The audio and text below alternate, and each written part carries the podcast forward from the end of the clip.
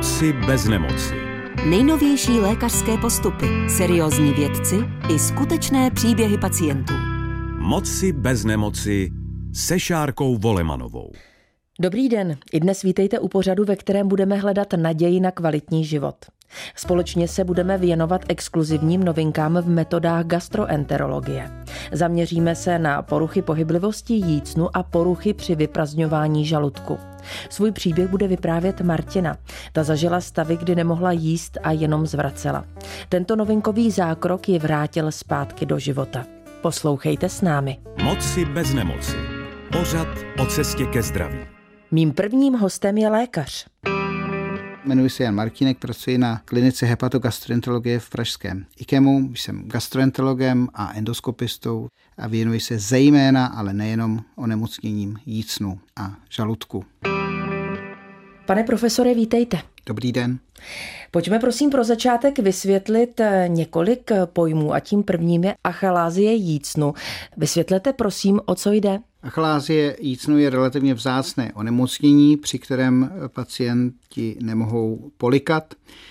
Když eh, se nají, tak jídlo zůstává vícnu a to je velmi nepříjemný pocit. Někdy přitom vzniknou i křeče nebo bolesti na hrudi, někdy mohou imitovat dokonce infarkt myokardu a často se ta strava vrací, že ty pacienti vlastně musí Není to úplně zvracení, ale něco podobného, že se dostává to jídlo zpátky do pusy.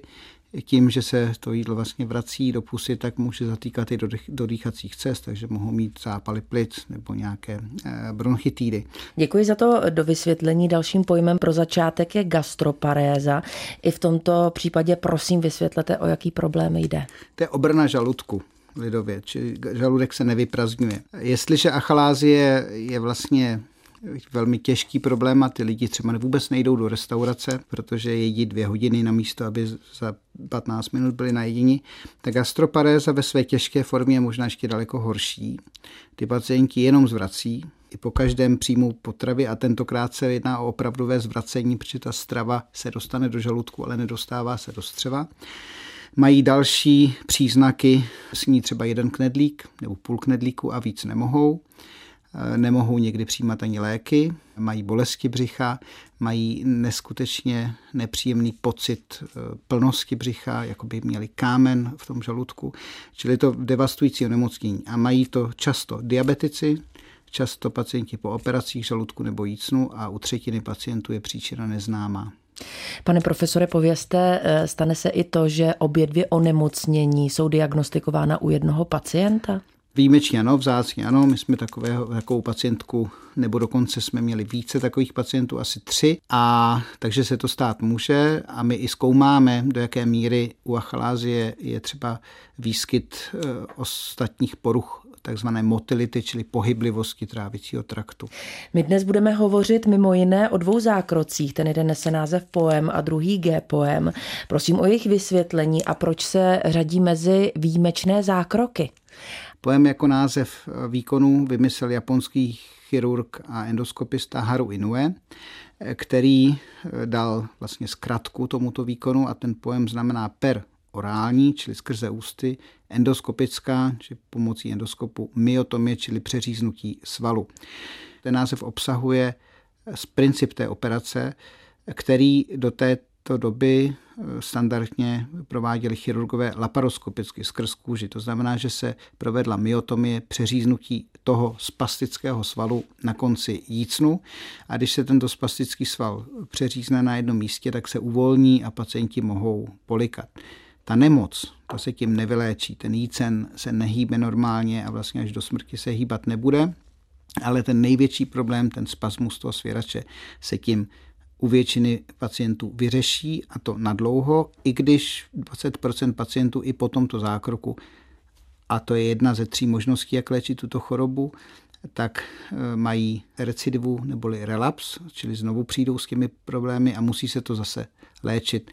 E, těch myotomí můžeme udělat vlastně čtyři na každé straně. Představte si ten sval, že to je kolečko, Když uděláme myotomii, tak je to řez na jedné straně, takže my teoreticky můžeme udělat čtyři myotomie u jednoho pacienta, takže v případě relapsu musíme léčit opět eh, toho pacienta tak, jako když přijde poprvé. Já jsem ještě nepopsal ten G-poem, což je úplně to samé v žaludku. Na konci žaludku je sval pylorus, vrátník, který my si myslíme, a tam to není do teďka úplně jasné, na rozdíl od té achalázie, tam je ta patofyziologie jasná. Je stažený svěrač a když ho naříznem, tak lidé mohou polikat.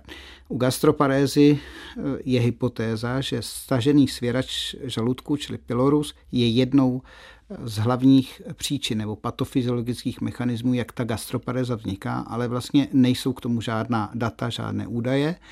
A před v roce 2015 jeden americký endoskopista si řekl, pojďme udělat ten pojem do žaludku u pacienta s takovouhle gastroparézou a ono to vyšlo. Ten pacient se zlepšil a přestal mít v podstatě příznaky, ale to byl jeden případ a od té doby několik skupin, včetně naší FIKEMu, jsme zkusili udělat pár takovýchhle zákroků, které se jmenují G-poem, G jako gaster, jako žaludek, čili žaludeční přetětí svalu v pyloru a nějakým způsobem to fungovalo asi u 70% pacientů.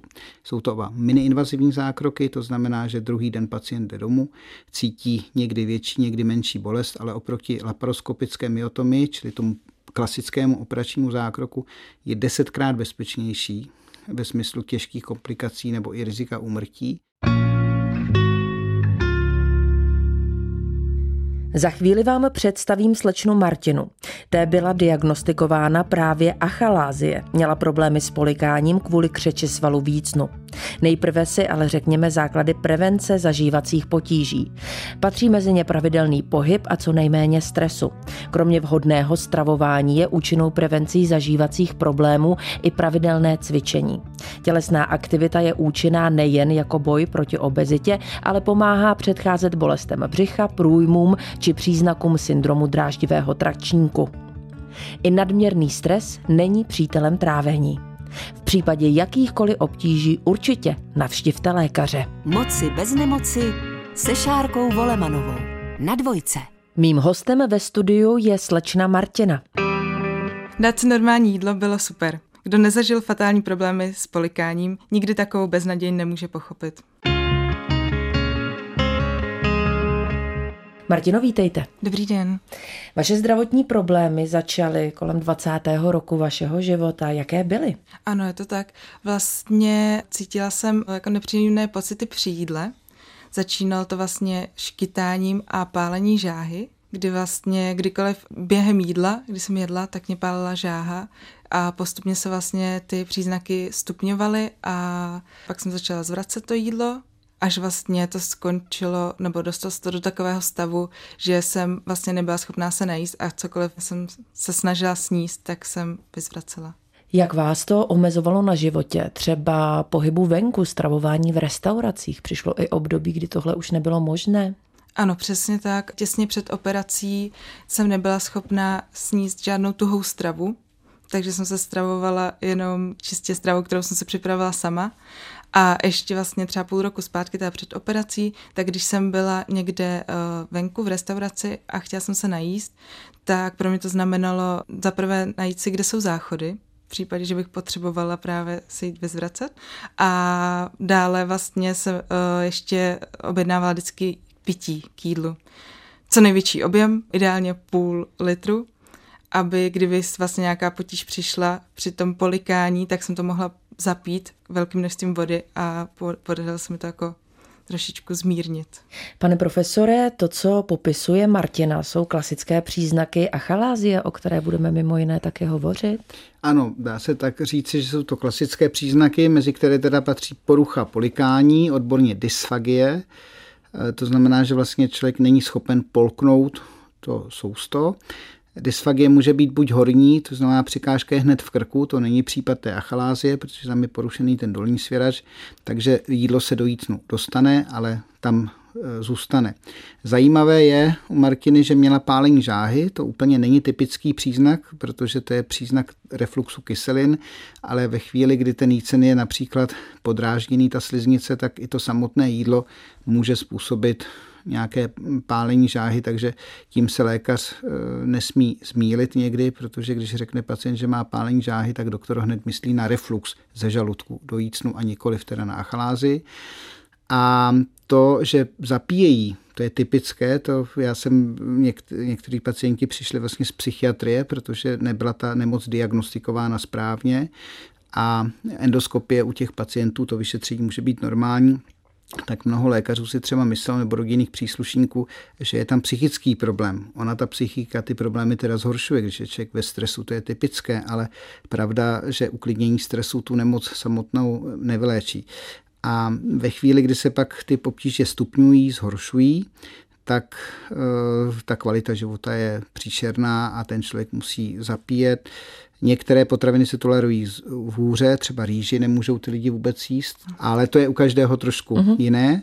Zajímavé je, že byť lidé pořádně nejí, tak někteří eh, pacienti jsou logicky hubení, ale někteří jsou překvapivě obézní, to, tomu nerozumíme ale mají i sekundární nějaké jiné potíže, třeba fétor ex ore, zápach z úst, protože to jídlo kvasí v tom mícnu. Vrátíme se možná ještě k včasnosti diagnostiky. Tady u nás v pořadu Moci bez nemoci lékaři velmi často hovoří o důležitosti eh, včasné diagnózy. Co by se stalo, kdyby se achalázie neléčila? Je i v tomto případě ta včasnost důležitá? Je, ehm, ale nejtěžší příznaky má člověk, když ta nemoc začíná. Ta nemoc je stará jak lidstvo samo a léčila se, vlastně dřív si léčili sami pacienti, že si vzali verlibý kost, na to navázali mořskou houbu a sami si prošťuchovali jako polikači mečů ten jícen. Nechci vidět, kolik přitom vzniklo fatálních perforací, čili proděravění jícnu, protože to muselo být velmi nebezpečné, ale jiná léčba samozřejmě ani diagnostika eh, nebyla. Potom, když ta nemoc není diagnostikována, tak ten pacient stupňuje, eh, má potíže větší a větší, ale ten jícen, stejně jako když zaškrtíte hadici a pustíte tam vodu, tak před tím zaškrcením se ta hadice začne rozšiřovat. A to samé začne dělat ten jícen, že on se začne rozšiřovat do tvaru nálevky, takže když potom to trvá třeba 10-15 let, tak ten pacient si jakoby zvykne, nemá už takové akutní potíže, protože do té nálevky, do toho rozšířeného jícnu, který může mít 5, ale i 10 cm v takovém pokročilém stádiu, tak vyplňuje celý hrudník, může tlačit i dokonce na plíce ale v tu chvíli to je docela velký prostor pro to jídlo, ten pacient si zvykne a má takzvaný honeymoon fázi toho nemocnění, že ty příznaky přestane pocitovat, takže když přijde tenhle pacient někdy s velmi pokročilou achalází, my uděláme endoskopy, ten jícen je plný stravy, a ten pacient říká, že už žádné potíže v podstatě uh-huh. nemá. Čili ona ta nemoc přejde do takové té honeymoon fáze, která je ale velmi nebezpečná, protože stagnace stravy vícnu znamená riziko, že to zaskočí, může pacienta udusit. Ten jícen nemá to jídlo rád, když tam zůstává, takže ta sliznice je v takovém chronickém zánětu a pacienti s achlází mají díky tomu, pokud to není léčeno, zvýšené, zvýšené riziko rakoviny jícnu vzniku díky tomu chronickému zánětu a hlavně léčba této pokročilé achalázie, když pak uvolníme ten svěrač, tak má mnohem menší efekt a účinnost než léčba na začátku. Jaké vyšetření pacienta čeká? Musíme změřit tlaky vícnu. Musíme udělat takzvanou manometrii vícnu, kde zasuneme nosem hadičku skrz ten svěrač a ta achalázie má prostě špatnou patologickou peristaltiku. Martino, povězte, bylo to pro vás úlevné, nebo jak jste přijala tu diagnózu? Bylo to úlevné, protože jsem věděla, že to onemocnění má řešení, což byla ta operace a věděla jsem, že se to může zlepšit. Vy jste eh, popisovala ty svoje potíže od pálení žáhy a tedy mm. primárního podezření na reflux až po achalázii. Jak se v průběhu toho času měnily ty vaše stravovací možnosti a jaké to bylo těsně před operací? Mé stravovací možnosti se vlastně měnily postupně. Ze začátku to bylo, že jsem potřebovala uh, tu vodu k tomu jídlu, pak už to bylo vlastně, že jsem musela vyhledat ty toalety, předtím, než jsem se rozhodla jíst venku teda. A těsně před operací vlastně jsem už nejedla venku a jedla jsem čistě tekutou stravu, což byly různé krémové polévky a zeleninové a ovocné smoothies. Jak dlouhá je, pane profesore, rekonvalescence po takovém zákroku, který jste označil nepříliš jako invazivní? Já myslím, že relativně rychlá pacient jde druhý až třetí den domů po tom zákroku. Pokud jsou bolesti, tak třetí den. V případě, že nejsou žádné komplikace, samozřejmě, které jsou nečasté.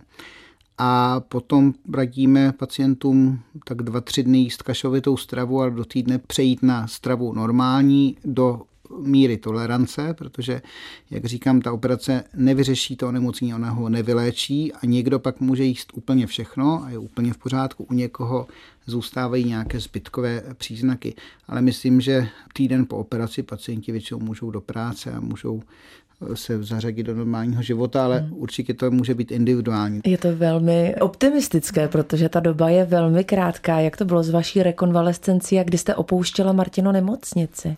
Je to vlastně přesně tak, jak říkal pan profesor. Já jsem byla celkově v nemocnici tři dny, kdy první den se byla hospitalizovaná, další den byla operace a dva dny po operaci jsem šla domů. A vzpomínáte, kdy jste se mohla poprvé lépe najíst a kde jste si možná dala nějaké jídlo, po kterém jste dlouho toužila? Jak to dlouho trvalo? No, poprvé pořádně najíst jsem vlastně mohla hned další den po operaci. Mohla jsem jíst kašovitou stravu. Takže ten hlad to utišilo, což už byl jako příjemný pocit. A vlastně přesně tak do týdne jsem si mohla dát normální jídlo, kdy vlastně to bylo smažené kuř, kuře, které jsem se dlouho nedávala a ten pocit byl nepopsatelný. Jedla jsem venku, jídlo, které jsem dlouho neměla a nemusela jsem hledat záchod, nemusela jsem řešit, jestli k tomu mám pití, mohla jsem se jenom vychutnat jídlo jako takové.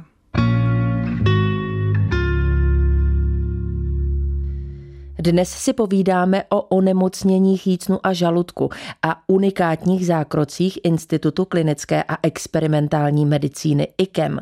Mými hosty ve studiu jsou profesor Jan Martínek z kliniky hepatogastroenterologie IKEM a slečna Martina, která jeden ze zákroků podstoupila. A do naší debaty se právě teď eh, připojuje i přítel Martiny a tím je Jiří. Eh, vítejte u nás v pořadu Moci bez nemoci i vy. Děkuji, dobrý den.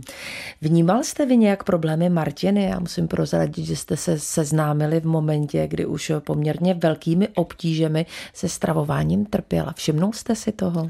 Všimnul a zpočátku jsem měl dokonce podezření, že trpí bulimí, protože jsme třeba měli večeři nějakou a ona v průběhu té večeři vždycky se omluvila, odešla na záchod, chvilku tam byla a vrátila se. To se v průběhu té večeře opakovalo několikrát, to bylo to vlastně pravidelně. A došlo mi, že asi jako chodí zvracet a chvilku mi trvalo, než mi vlastně řekla, jako, že opravdu chodí zvracet a že se léčí s tím jícnem, eh, respektive, že si myslela, že má reflux a ty problémy opravdu jsem jako zpočátku myslel, že má prostě bulímy a chtěl jsem to s nějak jako řešit. Martino, vnímala jste to i vy určitě jako eh, nějakým způsobem disbalans v tom, když někam jdete eh, s mužem, který se vám líbí. Po jak dlouhé době jste byli schopni o tom mluvit a kdo začal tu debatu? Já jsem teda myslela, že moje počínání je strašně nenápadné, takže, takže mi překvapilo, že vlastně si toho můj přítel všimnul velmi rychle, ale vlastně tu debatu, já nevím, třeba během tří měsíců jsme vlastně začali a začali Jiří. Mm-hmm. se zeptal, jestli je jako všechno v pořádku. Vzpomínáte na ten moment, jak vám to Martina vysvětlila? Já se nespomínám přesně na ten moment, ale z čistě okolností já trvím refluxem a chodil jsem na kliniku, kterou jsem doporučil právě Martině, kde jí udělali vyšetření a následně právě doporučili k panu Martinkovi. Určitě jste eh, byl součástí i toho zákroku, toho, kdy se celá ta situace vyřešila. Jak jste vnímal tu možnost stravovat se a vůbec určitě i vliv na životní styl Martiny vy? Bylo příjemný de facto jako třeba nepřipravovat dvě jídla nebo něco takového, protože vlastně do té doby jedno z nejčastějších jídel, který uh, Marti mohla nějak jako rozumně jíst, byla bramborová kaše. A rád bych zmínil, že nesnáší brambory, takže to bylo jako opravdu jako utrpení, že prostě jedla neustále bramborovou kaši, dýňový pyré nebo něco.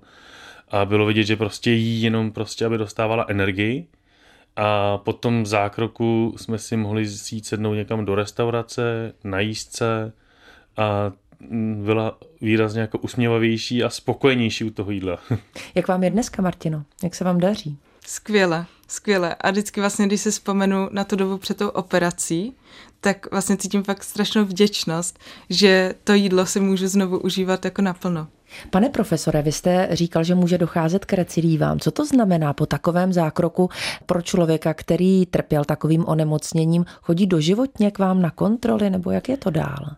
My vzhledem k tomu, že chceme vědět, jaké jsou výsledky té naší léčby, takže ty pacienty dlouhodobě sledujeme u nás. Mohli by je sledovat samozřejmě lékaři, odkud k nám byli referováni, ale abychom ty výsledky měli přesné a dobře zpracované, eh, tak eh, se snažíme, nebo je opravdu sledujeme u nás, takže kontrolujeme každé tři roky endoskopicky, to je právě i kvůli tomu riziku toho nádoru vícnu a každý rok se s nimi setkáme, buď telefonicky nebo osobně a zjišťujeme tedy, jak jim je. Samozřejmě pacienti jsou instruováni, že když se něco zhorší, že přijdou i jako sami. A všichni vědí, že se to může vrátit, že ta nemoc se nevyléčila a v případě to oni poznají, že když se něco zhorší, tak se tedy ohlásí, anebo to, na to přijdem při té konkrétní návštěvě. Ale těch důvodů, proč mohou mít příznaky, je víc. Po tom pojemu, když si představíte, že teda uvolníme svěrač, tak opravdu může přijít, ten svěrač je teď volný, propouští jídlo, ale přichází reflux. A polovina pacientů po té operaci musí brát trvalé léky proti refluxu. Druhá polovina nemusí, nevím, jestli Martina bere ty léky. Nemusím brát žádné tak, léky. Tak to je super. A my hodně hlídáme ten reflux, protože ten nemusí být ani cítit. Pacient nemusí mít žádné příznaky a přesto, když uděláme kontrolu, tak tam může být zánět. A když by ten zánět tam byl a reflux byl neléčen, tak se může vyvinout takzvaná peptická či refluxní stenóza, která vede k vlastně zase ke stejnému problému. Bude se špatně polikat, ale příčina bude jiná. Nebude to návrat té choroby. Druhá častá věc u té achalázie, protože ten jícen se nehýbe, nemá svoji vlastní pohyblivost, peristaltiku, a tak jako v rybníku, kde je stojatá voda, tak vznikne žabinec, tak v tom mícnu se mohou přemnožit kvasinky, takže pacient přijde a říká, nemůžu polikat. A my si myslíme, takže buď je tam refluxní stenóza, nebo se vrátila ta choroba, anebo je to přemnožená kvasinka, takže my vždycky uděláme vyšetření, zjistíme, toto se dá velmi lehce vyléčit, že dáme léky proti kvasince a pak doporučíme nějakou přírodní metodu, jak brát nějaké přírodní látky, třeba grapefruit nebo grapefruitová semínka, která přirozeně brání proti té mykoze. Takže recidiva nemoci ano, někdy příznaky přijdou a příčina je jiná a e, musíme vždycky podle toho e, zakročit. Pane profesore, my jsme si dnes povídali o achalázii jícnu, to znamená poruše pohyblivosti jícnu a gastroparéze. Ta se týká žaludku. Jak vlastně jsou dlouhé ty operace? Jak dlouho trvá, než opravíte to, co potřebujete, laicky řečeno? Tak u té gastroparézy, jak jsem říkal, řežeme sval e, pyloru, a předpokládám, že se ještě vrátíme, protože tam si myslím je náš největší recentní úspěch právě, kdy jsme něco prokázali a ukázali eh, jako první skupina na světě o tom G-poemu. Ale k vaší otázce, když jsme začínali, tak délka poemu byla asi hodina a půl. Dneska se můžeme dostat k 20 minutám, čili to rychlá procedura. Ale třeba včera jsme dělali jeden velmi složitý pojem, protože to bylo komplikovaný jizvením, fibrózou, tak ten trval mm, skoro hodinu a půl. A nebo u některých jícnů děláme to přeříznutí svalu dlouhé, přeřízneme celý sval, to je u pacientů, kteří tam mají zároveň křeče nejenom v tom svěrači, ale v celém jícnu. Takže tu myotomii děláme třeba 20 cm dlouhou, tak pak ten výkon je kolem hodiny. Ale průměr v tuto chvíli za poslední rok je asi kolem 30-40 minut a ten G-poem má podobnou délku trvání. Chcete něco říct tento čas panu profesorovi, tak je to určitě člověk, který vám vrátil plnohodnotnost do vašeho života, do vašeho stravování. Určitě. Já bych ráda poděkovala panu profesorovi, protože díky tomu, že se vlastně tou achalází a i tím řešením achalázie zabývá, tak vlastně mi zachránil vlastně život. A přesně, já jím ráda jídlo a jsem ráda, že ho můžu znovu si vychutnávat, tak jako to bylo dřív. Já, jestli můžu dodat, to je takový můj sen, ten se mi zdál a nevím, jestli ho zrealizuju, že uh, myslím, že je velmi populární uh, teď kuchařské umění, jsou různé pořady v různých televizích, v rádích, recepty.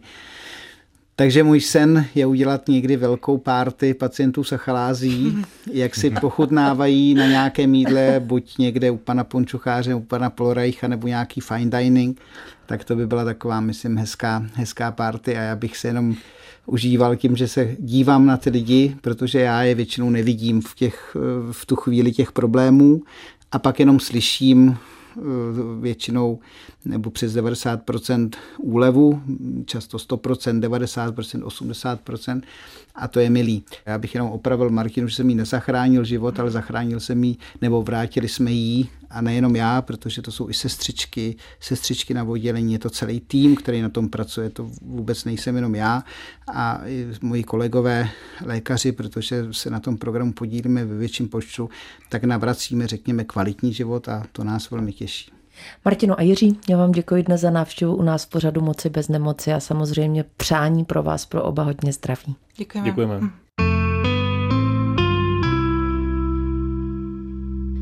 Vám, posluchačům Českého rozhlasu Dvojka, přeji hodně zdraví, štěstí a naděje na život. Pokud vás zajímají další onemocnění zažívacího traktu, poslouchejte dále podcast pořadu Moci bez nemoci. Mým hostem zůstává profesor Jan Martínek z kliniky hepatogastroenterologie IKEM. Všechny díly pořadu Moci bez nemoci poslouchejte na dvojka.rozhlas.cz, v aplikaci Můj rozhlas.cz a v dalších podcastových aplikacích.